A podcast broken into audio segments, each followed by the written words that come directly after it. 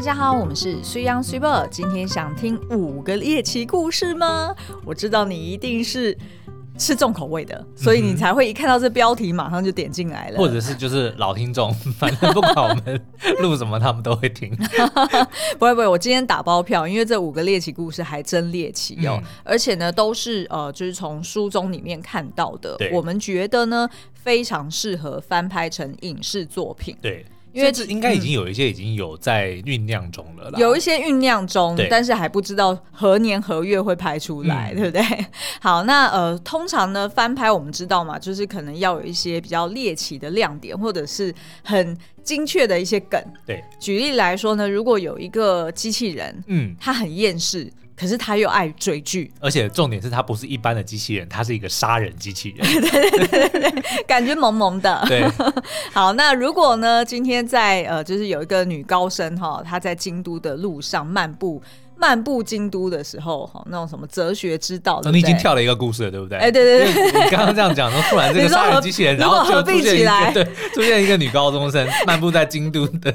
哎，那我们我们来编好了，我觉得这会卖。哎，突然出现一个杀人机器人，一面追着剧，然后一面跟五个哲学家在那边乱斗。六个六个，人家有六个哲学家。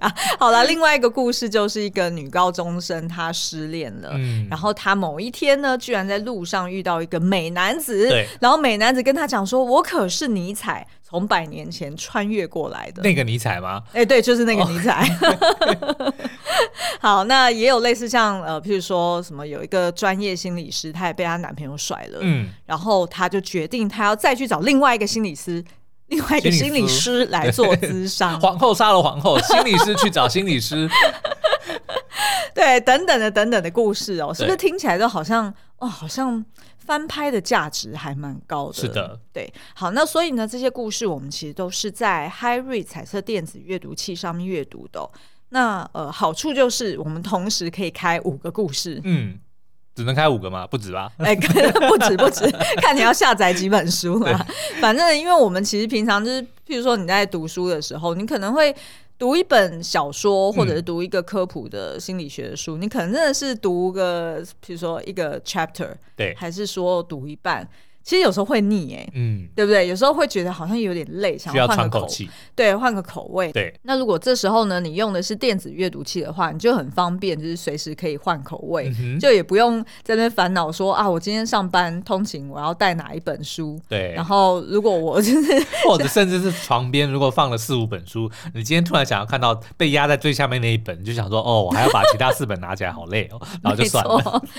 对，因为通常就是实体书还是就是真的是蛮。重的了，尤其是呢，最近呢，就是常常躺的时候，因为可能电子书看习惯了哦，嗯，就会觉得很轻松。拿实体书的时候会想说，要是我手一滑，它就直接掉到我脸上，砸在脸上。而且呢，刚刚其实有一个关键字，嗯，这个 Harry 呢是彩色的，嗯，也就是说你可以看到很漂亮的，就是呃书籍的那些。漂亮的设计封面呐、啊，或者是它如果他的书的内页是有一些照片呐、啊，或者是有一些图画等等的，对，你就可以看到它原始的那些呃，就是色彩呃色彩跟画面哦。那所以呃，我们现在使用这个 HyRead 呢，也觉得很有趣的是，它还有另外一个笔记的功能。嗯、所以如果你在譬如说你习惯有一个工作日程，或者是你平常就是呃在上班的时候有一个就是习惯用的小笔记本，其实它也可。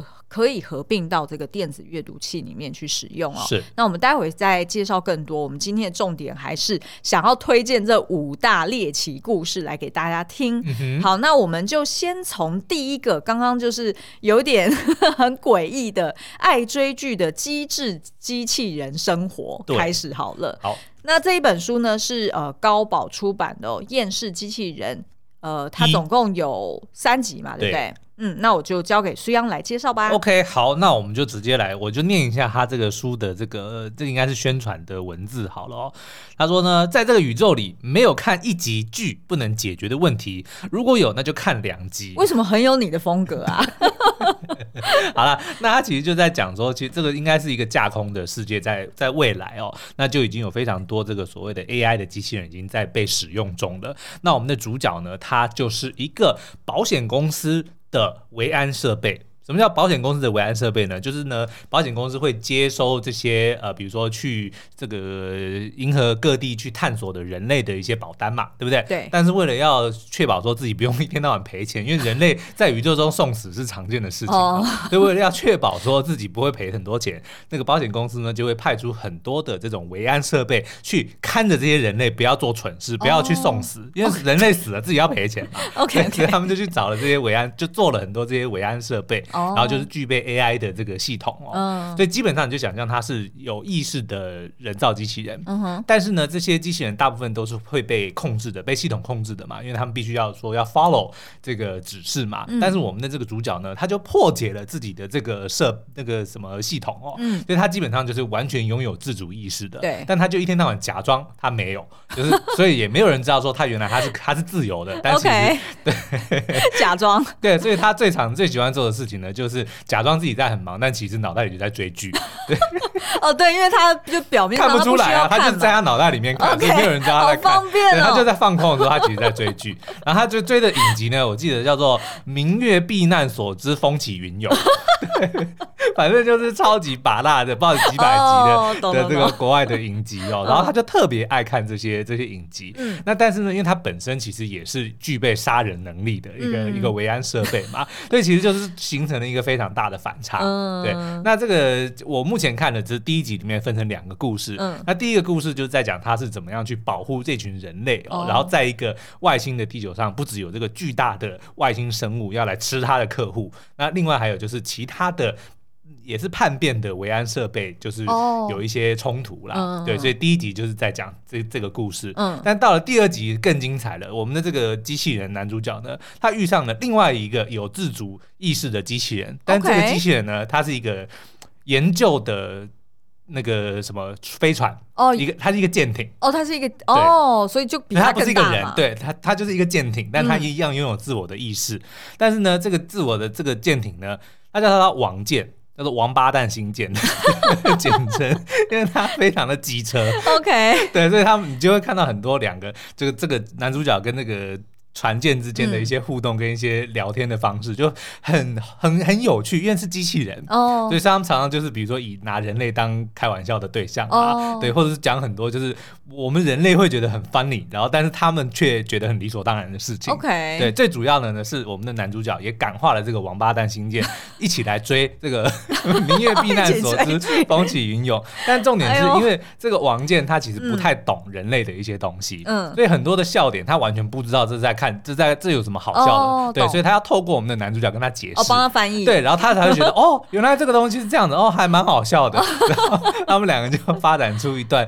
我觉得有点 BL 的感觉，但是你就想他们是没有性别的，嗯嗯嗯，对，可是你就会感受到就是 buddy buddy，就是追剧的好伙伴，对，但是他们之间的情谊就特别的有趣，尤其是那个对话哦，OK，所以我现在就是非常，我看完这一集就是有前面两个故事啦，然后我也很希望哎后续还能够看到这个王健再度出现啦，哎，所以它是一个，它是一套那个美国的科幻小说，对对对对，是翻译小说。哦，然后它好像呃第一集它是叫做系统异常自救指南，对，所以就是。先解决男主角本身的问题，是的，对不对？嗯、然后第二集是叫做《太空探索逃生手册》。对，因为他其实是想要找到他自己的算是身世之谜啦，就是他也不太知道说哦，他也有身世，他有身世之谜，就是他曾经有过一段回忆是他失去记忆的，哦、所以他也想要试图去找到这个他的那一段过去，又有点像《银翼杀手》那种，有一点点，有一点点。然后，但是中间呢，他又遇到几个哎真心对待他的人类，嗯、就他以前都觉得人类是个累赘，嗯、但他也遇到几个是哎真正对他还蛮好的。嗯的一些人类，所以就是有人跟人之间的互动，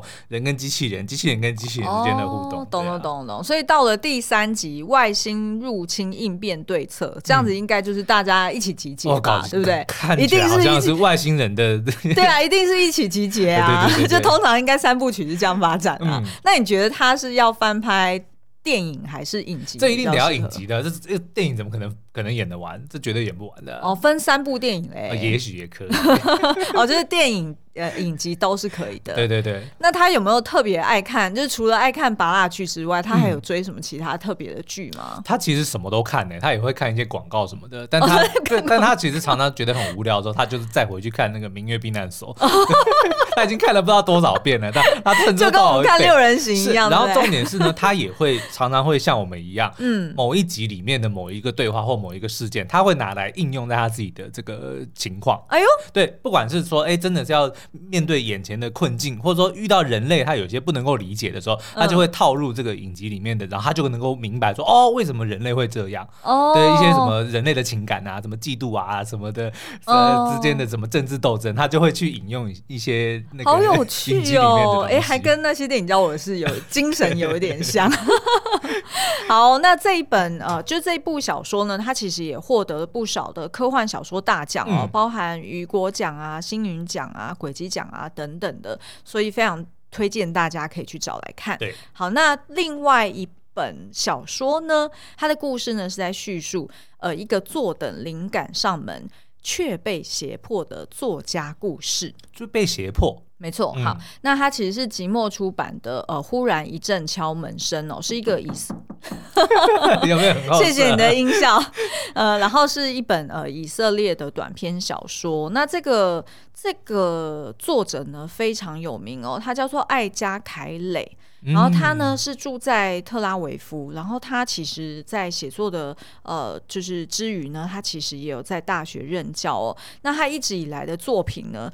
大量被改编，嗯，可是因为我不确定说，就是他改编的是呃。就是它的那个幅度，譬如说，它可能改编成电影，或者是改编成影集，哦、因为毕竟它出的是短篇小说为主嘛，所以它的那个篇幅呢，呃，就是可能一篇是八百字到、嗯、甚至到一万字都有可能。所以它如果短一点的篇幅改编成电影的话，可能就是大幅的改动，所以就也不太知道说哪一部作品其实是他的他的小说改编而成的。哦、但是我所知道的是，就是在书封上面讲的是说，他至少有将近五十个故事已经改编。成电影哇，算是你可以想象是美国的 Stephen King 哦，对不对？就是因为 Stephen King，那当然 Stephen King 的这个大师的地位应该是更厉害啦。是啦，是啦，是没错啦。但是呢，这个故事我觉得很有趣哦。它其实是在讲的是说，一个就是被枪指着脑袋，被逼迫他要讲产出一个故事的一个作家。对。然后呃，这一篇呢，大概只有两千五百字哦。然后你可以把它当做是一个寓言故事去阅读。这一篇故事呢，就是从呃作者本人他的名义或者是他的视角来开始描述这个故事哦，也就是爱家凯磊，嗯、他用第一人称去讲说，某天呢，就是他家的那个沙发上就坐着一个长着大胡子的一个男人，嗯、然后带着一把枪，强迫他要说一个故事。然后呢，这个大胡子什么？对，是不是很诡异的一个开场？对，对。然后呢，这个大胡子呢，就是表达说，在这个国家呢，你想要什么东西的话，你就要诉诸暴力。嗯，所以呢，我就带了一把枪来。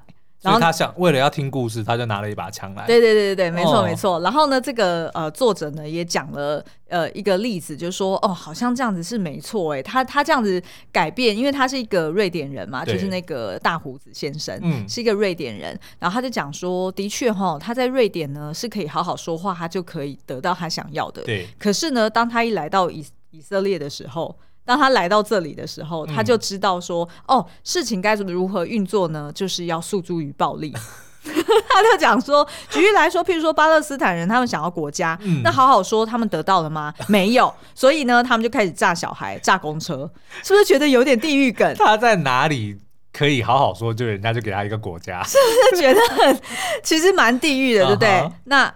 事情还到这边还没有结束哦，好，然后呢，他就他就开始很为难了，他就有一点像是向他示软，就是说啊，你不要这样子啊，就是、嗯、就是有点陪笑啊，就是说，哎，你这是把枪收起来嘛，我这不然我这样子在那种极度的压力之下，我有怎么有办法去想故事呢？然后所以就呃讲说，呃，你你你就是你客气一点啊，不要这样子。然后结果呢，这个呃就是这大胡子就直直接去强迫他，就讲说，你如果不讲故事，那你两眼中间就会进一颗子弹、嗯、哦，那。那时候呢，这个艾加凯里马上就吐出了一句话说：“一间屋子住着两个人，然后，然后忽然一阵敲门声，哎、嗯，还真的就有人敲门了。哦、然后那时候，然后那时候那个就是大虎就觉得很奇怪，就是你不要给我玩花样哦，嗯、是是怎么回事？然后结果呢，艾嘉凯里就去开门嘛。对。然后他开门之后呢，哎，就有一个年轻人，就是说他是做问卷调查的，嗯、然后二话不说呢，就直接也冲进来，然后就坐在他的沙发上。对。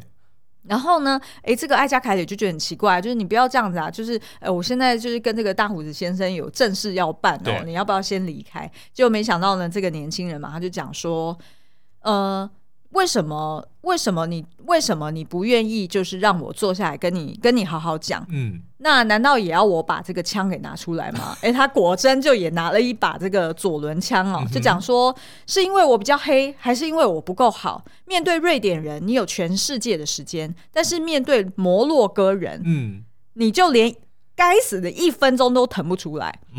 是不是很地狱梗？对。然后所以呢，哎，这个这个作者就开始也有点紧张了，就想说，好吧，好吧，那我就来讲故事好了。然后接着他就说，三个人坐在一间屋子里，然后瑞典人就说：“你不要再说。”忽然一阵敲门声，然后结果没想到。又有人来敲门了，uh huh. 所以他的故事就这样子发展下去。Oh. 对，所以其实是不是很后设？那这样子其实很简单啊，就是到他差不多两千字的时候，他就说屋子里坐了二十个人。就不断的，忽然一阵敲门声，就不断的回旋。这跟我小时候听过的有一个故事，叫做从前有个庙，庙里有个缸，缸里有个小和尚，小和尚要老和尚说故事，老和尚说从前有个庙，庙里有个对对对，缸里有个其实是的，其实是它是一样的原理。嗯，可是呢，他会透过他设定说来敲门的那个人，对，是不同的身份，嗯，不同的文化背景。然后进而去讽刺、去反讽啊，他这个以色列这个社会，对。他这这个国家，他们现在的一些呃，就是那叫什么？dilemma 吗？嗯、就是两难，或者是他们的一个。就是一个处境，对一个处境，嗯、对，所以其实他蛮有蛮多一些，譬如说他想要放入的政治意涵啊，然后或者是他想要放入的一些觉得，哦、呃，就是现在这个人世间哦，人类身上处着的一个问题。所以如果是台湾写这个故事，就是说一个房间，呃，住了坐了两个人，突然一阵敲门声，嗯、然后一个操着香港口音的人进来，哎，大佬，来走走妹啊，然后接着就说。对，就就有一个人敲门声，然后一个操着中国口音的人，先生，你们在干嘛呢？就会有一点类似这样子。对对对，就是有点对，有一点类似。但是因为他其实呃，这本书呃，刚刚我们讲的是只有第一篇的故事，对，它其他还有非常多篇的故事，其实都很有趣，嗯，然后都是带有那种反讽啊、黑色幽默，然后有一点点批判中不失幽默的，对，然后又有点奇想。举例来说，他还有一篇故事是在讲说，哦，就是男呃，这个主人翁。他很爱说谎，嗯，然后从小到大说了各式各样的谎，对。然后通常呢，他发现说，哎，你在说谎的时候，你不能说那种就是发生好事，对。你通常说谎，你要作为一个借口的话，嗯、你要说一些惨事。哦、举例来说，我今天如果上班迟到，我可能讲说啊，就是路上有一个人发生严重车车祸，然后所以我去帮他，引起同情心。对对对。嗯、然后呢，结果没想到某一天，这个人就掉到一个异世界，对。然后结果在那个异世界里面就看到。他的谎言活生生的出现在他面前，哦、是，然后他就开始自我反省说：“啊，我当初根本不应该要讲这么凄惨的谎言，对，因为可能要么就是断手断脚啊，嗯、要么就是一只眼睛瞎了，他直接下地狱了。对对对对对对，所以他就觉得说啊，好像就是在我的谎言里，我好像害了别人，嗯、就是。”就是有一个很造成别人的不幸，对对对对对，嗯、好像种下一些不好的恶因，对，然后所以他就决定说，他当他回到正常世界的时候，他就决定说啊，我要说一些比较好好事情、比较善良的事情的一些谎言，譬如说我今天是为了要扶老奶奶过马路，然后所以我才迟到，类似像这样，所以他就会去到一个都是老奶奶等着你 过马路的。的异世界嘛。好，那我就不爆雷了，大家自己去看了。我觉得这个很有趣，嗯，而且这个很就是短篇故事，就是看起来很轻松。对，就睡觉前你可能就看个一两篇，然后就突然一阵敲门声。不要不要，睡觉前不要这样子。好啦，我要讲一下，就是为什么这个艾嘉凯蕾他只写短篇小说，嗯，就是他太爱家了，他要花更多时间陪伴家人。哇，没有啦，其实我后来去研究才发现说，哎，原来这个艾嘉凯蕾呢，他小时候就是罹患气喘哦，嗯，所以他就是要跟身边人沟通呢，他就得要就是把想说的话说成短短的，而且只能讲重点哦。对，因为他试着就是去写过那种长篇的小说，就是他发现呢，写小说对他而言很像是某种运动，对，就是他可以短跑。但是他没有办法马拉松哦，他就属于冲刺型的那种。对对对，我觉得还蛮有趣的耶。所以他就讲说，他大概就是写到第三页、第四页的时候，他就把那个创意给用完了，所以 就知道收尾了。对对对，没错没错。所以他就决定说，好吧好吧，那我接下来还是都写这种就是短篇小说故事好了。嗯、其实还蛮有趣的，就跟我写京剧一样啊，我只会写京剧，写长一点我就不行了。好，而且呢，他的作品啊，其实都获颁过呃，就是法国艺术暨文学骑士勋章哈，然后以及呢以色列出版协会等等的大奖哦，所以非常推荐大家可以去找来看。而且翻译的这个就是呃，怎么讲，它的白话文要怎么讲，就是翻译的那个文字其实是非常流畅的，就是非常的口语，并不会让你觉得说啊，好像有一点硬硬的，因为有些翻译文学。它的翻译感很重，就是、对，翻译感很重，对对，所以其实呃这一本书还蛮推荐给大家哦。嗯、好，那接下来呢，想要介绍的另外一个故事，应该是。呃，有听过我们节目的听友们，应该都觉得非常的熟悉。就只要一听到我们讲说那个女高中生失恋，然后哲学家，然后尼采，大概就知道了。没错，就是当失恋的我遇上尼采。对，这是采石文化的 哦。我们大概哇介绍好几好几百次了，我想就是包含我连我们的呃 YouTube 的呃讲稿，嗯，像是那个呃什么村我的出走日记，对我的出走日记，嗯、然后跟。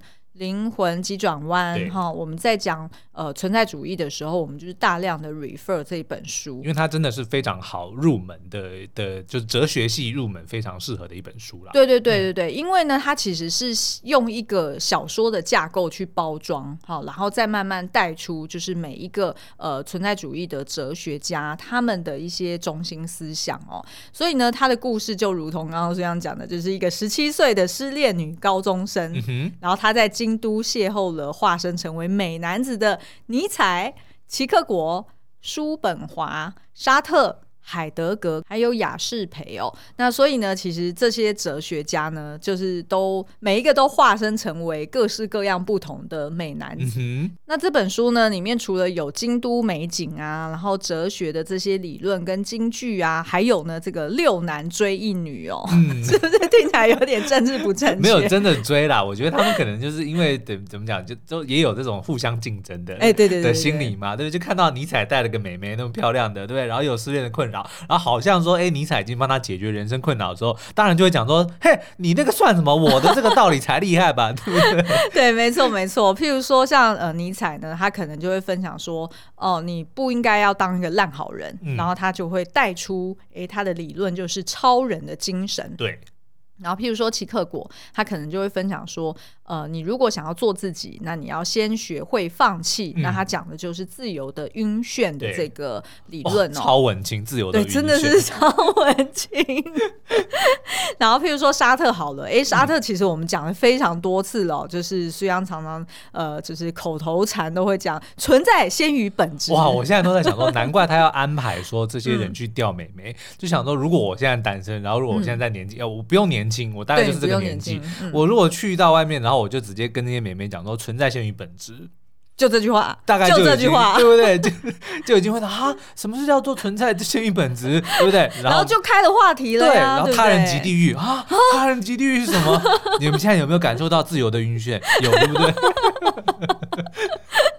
就的确，我我对我能够理解为什么他要这样子设定。嗯，而且呢，他就是也帮每一个人就是设定一个。呃，职业嘛，嗯、譬如说，呃，可能尼采是一个 APP 的工程开 开发工程师.是不是很现代？嗯、然后可能奇克果是一个呃。模特儿，对，然后叔本华他是一个那种古典吃茶店的老板，哎，我觉得很合理，因为他得要有场景，对，他要让这个就是女高中生来到这里，然后有一个安静的地方可以让他去讲哲学的理论，他不能就突然一阵敲门声，然后叔本华就走进来，对 对对。所以其实我觉得真的蛮有趣的。他每一个篇章就是呃介绍一个美男子啊、嗯，然后以及他的这个哲学的精神跟意涵是什么。所以他就是透过就是跟这个呃主人公的一个对话，然后慢慢的去阐述他这个主要的精神。嗯、所以其实不会不会很硬，然后也不会觉得说好像。只是会不会太文青，或者是太过理论哦？所以其实非常推荐大家这本书。那今天介绍的这些猎奇故事呢，都可以在 HiRe 电子书店里面找到哦。我们是用最新的 HiRe Gaze Note Plus CC 全平面彩色电子纸阅读器阅读的。那我们喜欢用电子阅读器呢，是因为它非常的轻便又方便哦，可以一次就收纳所有的好书，很方便携带跟记录，让我们可以更有效率的大量阅读，然后有系统的去备注笔记。对，因为其实呢，呃，七点八寸是比一般的书再小一点，嗯，当然也薄很多啦。对，这一款呢，它其实是在今年的七月呃全新上市的。那它里面呢，就是搭载了全新升级的第三代彩色电子纸的荧幕哦，所以它的饱和度提升了三成，然后它的解析度呢也更加的升级，所以它的显示效果就会比较鲜艳一些。嗯，像是如果我们在阳光底下阅读的话，就不需要去开它的。的那个前置光源哦，就也不会说有反光的状况，长时间去阅读呢，也觉得很舒适哦。那相较于一般的黑白机，Note Plus CC 它提供了，譬如说呃有插图啊、照片啊，或者是你如果利用这个电子纸荧幕去阅读那种绘本类型的。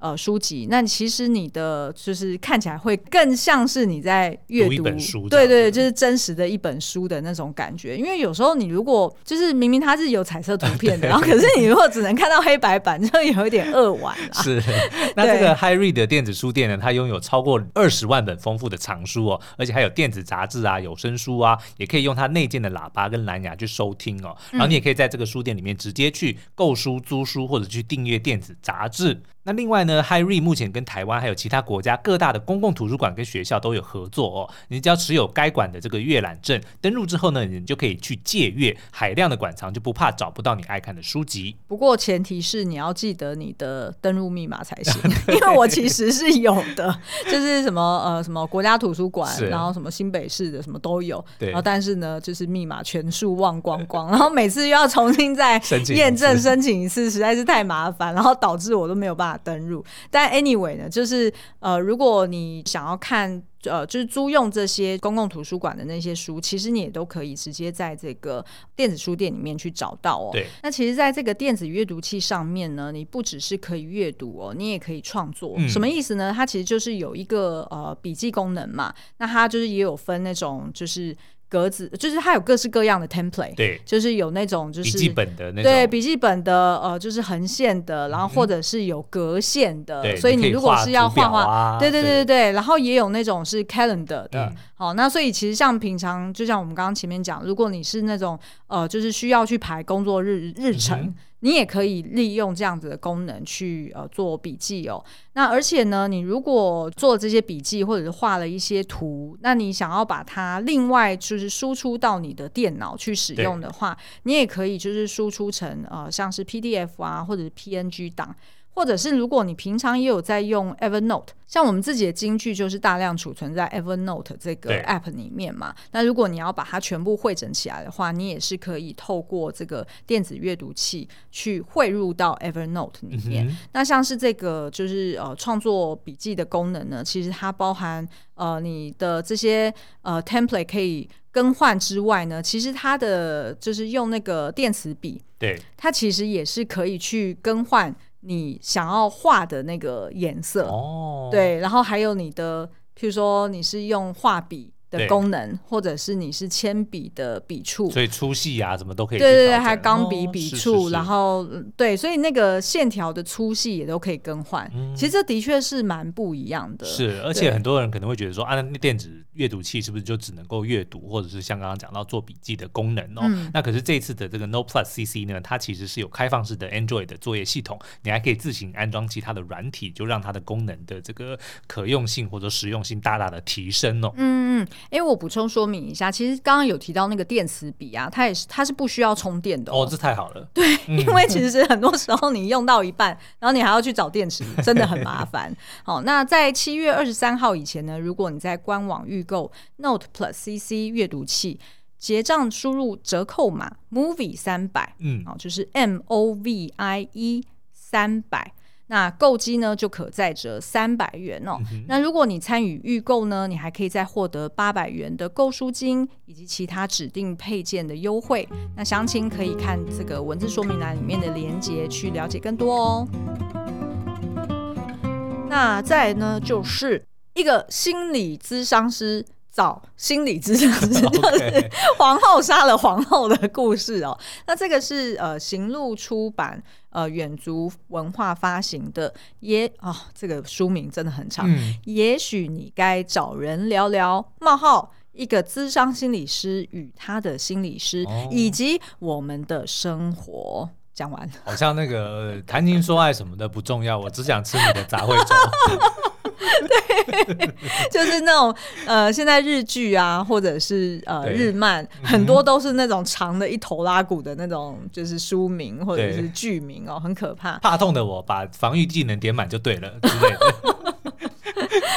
好，那这个呃呃，这个主人翁啊，或者是哎，因为他是一个心理科普书啦，嗯、所以他其实就是这个呃作者本人，他就是这个心理咨商师。好，那他叫做 Lori Gottlieb。嗯、那他呢，其实呃本身是长期在呃就是杂志专栏上面去写专栏的哈。那他就是会跟读者。哦，就是去收读者来信，然后他可能就是用心理师的方式，然后去呃回答他，呃解决他一个生活难题，嗯、有一点点像解忧，解忧，他叫什么？解忧电。解忧报纸吗？还是解忧什么？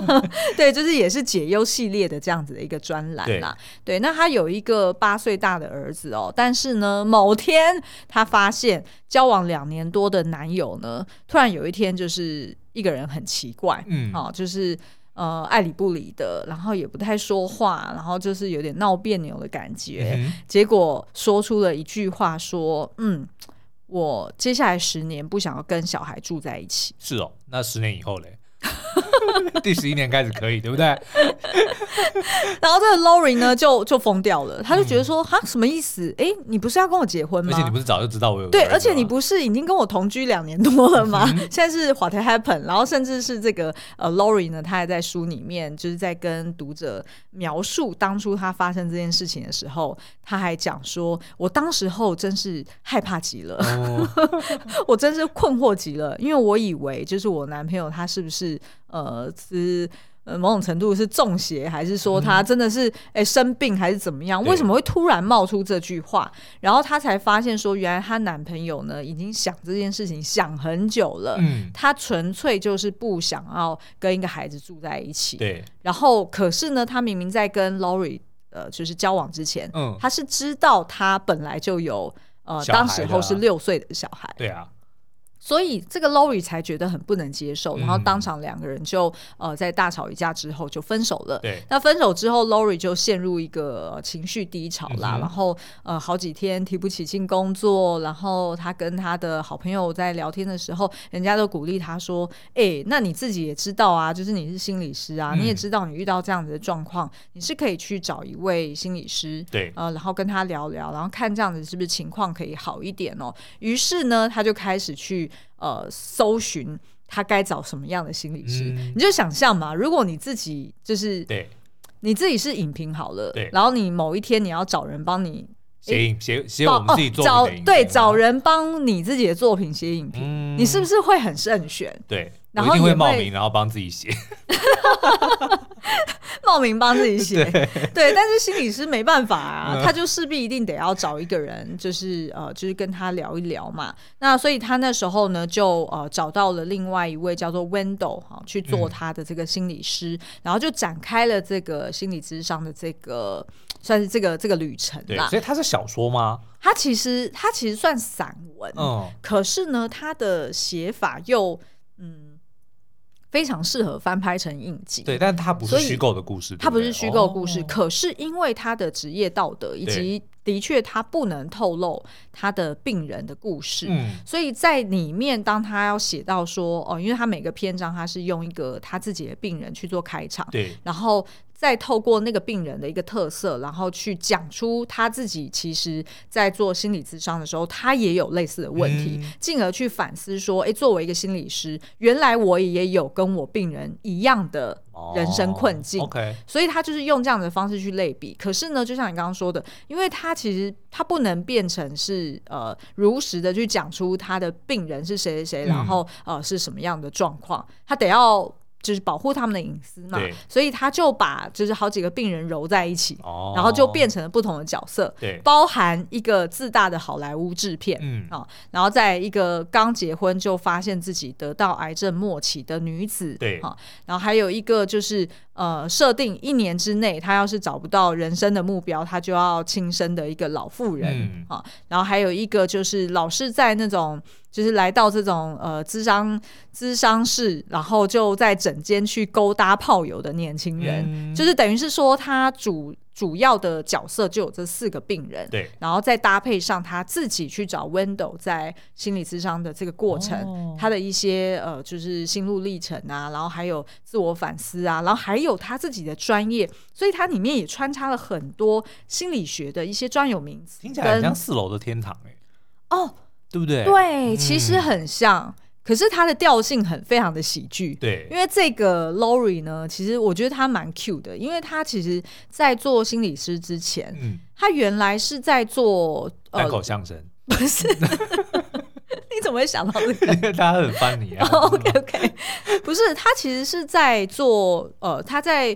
嗯，影集的电影的主创团队，嗯，也就是说，他其实是有一点类似像那种执行助理，对，所以其实他也懂得编剧的工作，啊、也懂得制片的工作，是。对，所以其实他很懂得怎么说故事，对，所以当你在阅读这本书的时候，其实你一点都不觉得这是一个科普书，嗯，可是呢，他就会把一些重要的知识。科普在穿插在其中，对，所以就是让你很轻松的一下就阅读完了。嗯、那你如果说是拿实体书的话，大概就是有三公分厚吧。哦，那还蛮厚。对，所以我非常 就是建议大家读这本，真的真的要用电子阅读器，否则你真的会。不小心就把自己的脸砸得稀巴烂哦。好，那所以呢，他其实呃，我可以举几个例子啊，就是他的那个书里面，其实呃，可能是从比如说方法啊，从行动啊，然后去用不同的切角，然后去带给大家一些呃他的体悟哦。举例来说，他会去讲，诶，心理师他们到底。就是在诊间，他们是怎么去呃辅导他自己的病人？对，因为我们大部分的印象就是，就坐在一个躺椅上面，然后他就那个心理师就是坐在椅子上拿个笔记本，然后就说对你讲讲你的童年，对，讲讲你爸爸，讲讲你妈，对，对不对？然后呢，通常呢，如果镜头一带。就会发现说，哎，心理师根本就是在笔记本上面乱画画、乱涂鸦这样子。但是呢，他其实就有提到说，他们其实并不会拉着病人去呃直接问那个问题的核心。嗯、对，举例来说，如果那个病人一出现，然后呃，其实可能心理师马上就判断说，啊，这很简单，应该就是他原生家庭的问题。嗯、但是呢，你作为心理师，你不可以直接就切入说，哎，你要不要讲一下，就是你小时候的创伤？你不能直接这样子去指导核心。对，他。说呢，他们只会轻轻的推着他们，靠病人自己走到那个问题的核心。哦，所以比如说说，你要不要聊聊你邻居？然后说接着再聊聊，那隔壁那一间就你家了。对吧我我们不是专业的，应该不是这样。因为呢，对他而言，他认为最有利的真相，哈，就是人们自己靠着自己。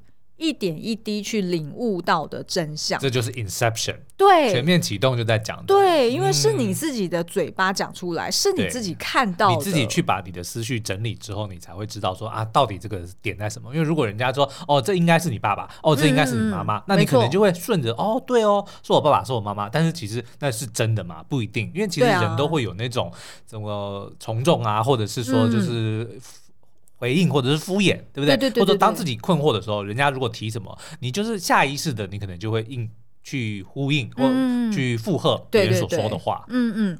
然后最后一个，我觉得也是这这句话，我其实也是有特别把它画起来哦。嗯、就我觉得是很棒的一个 realization。他讲的就是说，你要真的去采取行动，什么意思呢？他说，其实在，在呃心理治疗治疗业里面，其实有一个金句哦，就叫做“洞见是心理治疗的安慰奖”。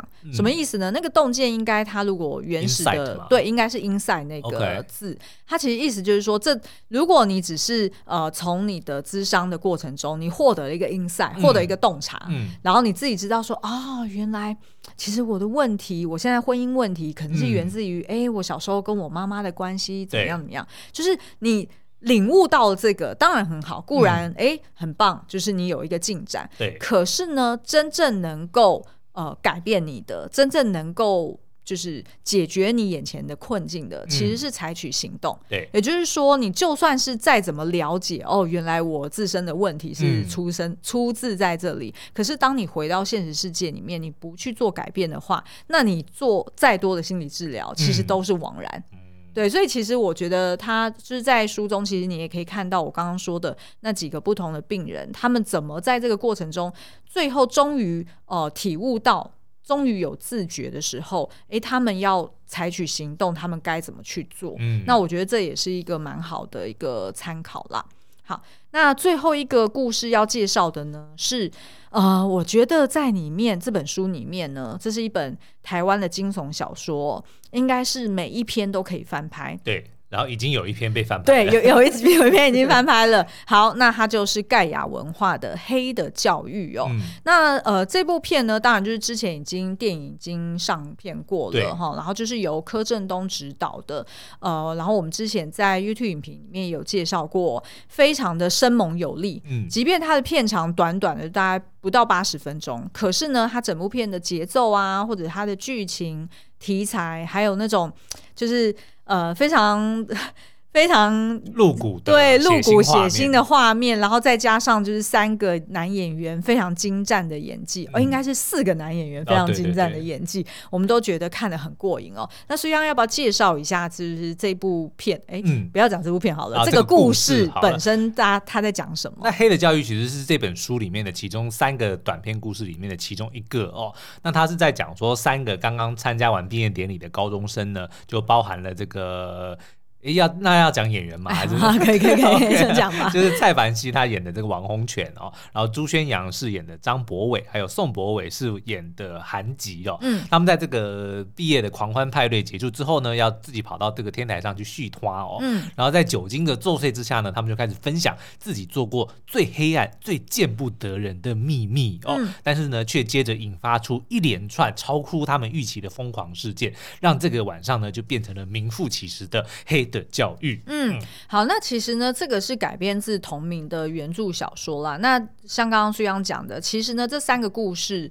呃，虽然是从就是有不同的主人翁，但是它其实是隶属在同一个宇宙之下，所以你就可以看到有几个角色他会固定串场，嗯，譬如说有黑道老大新哥，对，然后油头泰哥，油头泰哥就是，嗯、请问还有哪里需要加强的这部片的男主角？对，呃，所以这这个故事也是同一个宇宙里的，哎、欸，同一个宇宙里，嗯、但是并不是在这本小说里面，它是九把刀的另外一本小说。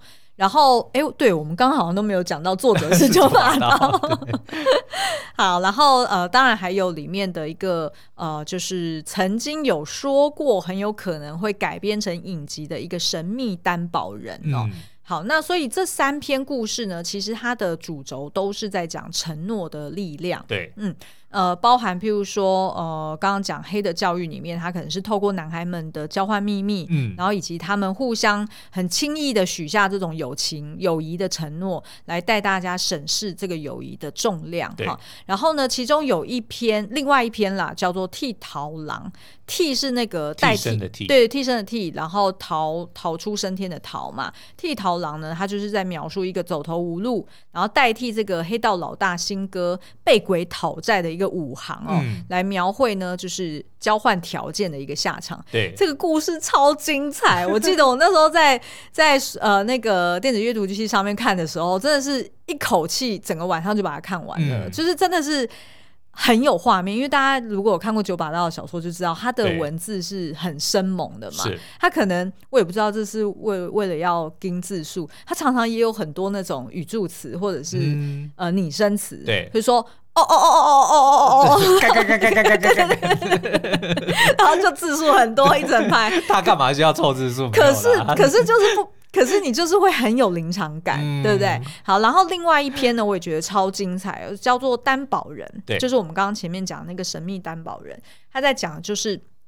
一个受害女子，她被绑架之后，她跟三名加害人呢约定说：“你搞，你放我走，我绝对就是不会讲出这个真相。嗯”然后透过这个担保人呢，在现场帮他们这四个人去做一个算是一个契约，一个合约，对，哈，就是等于是说这个秘密不可以被揭露出来，嗯、那你们的下半生就这样过吧，哈。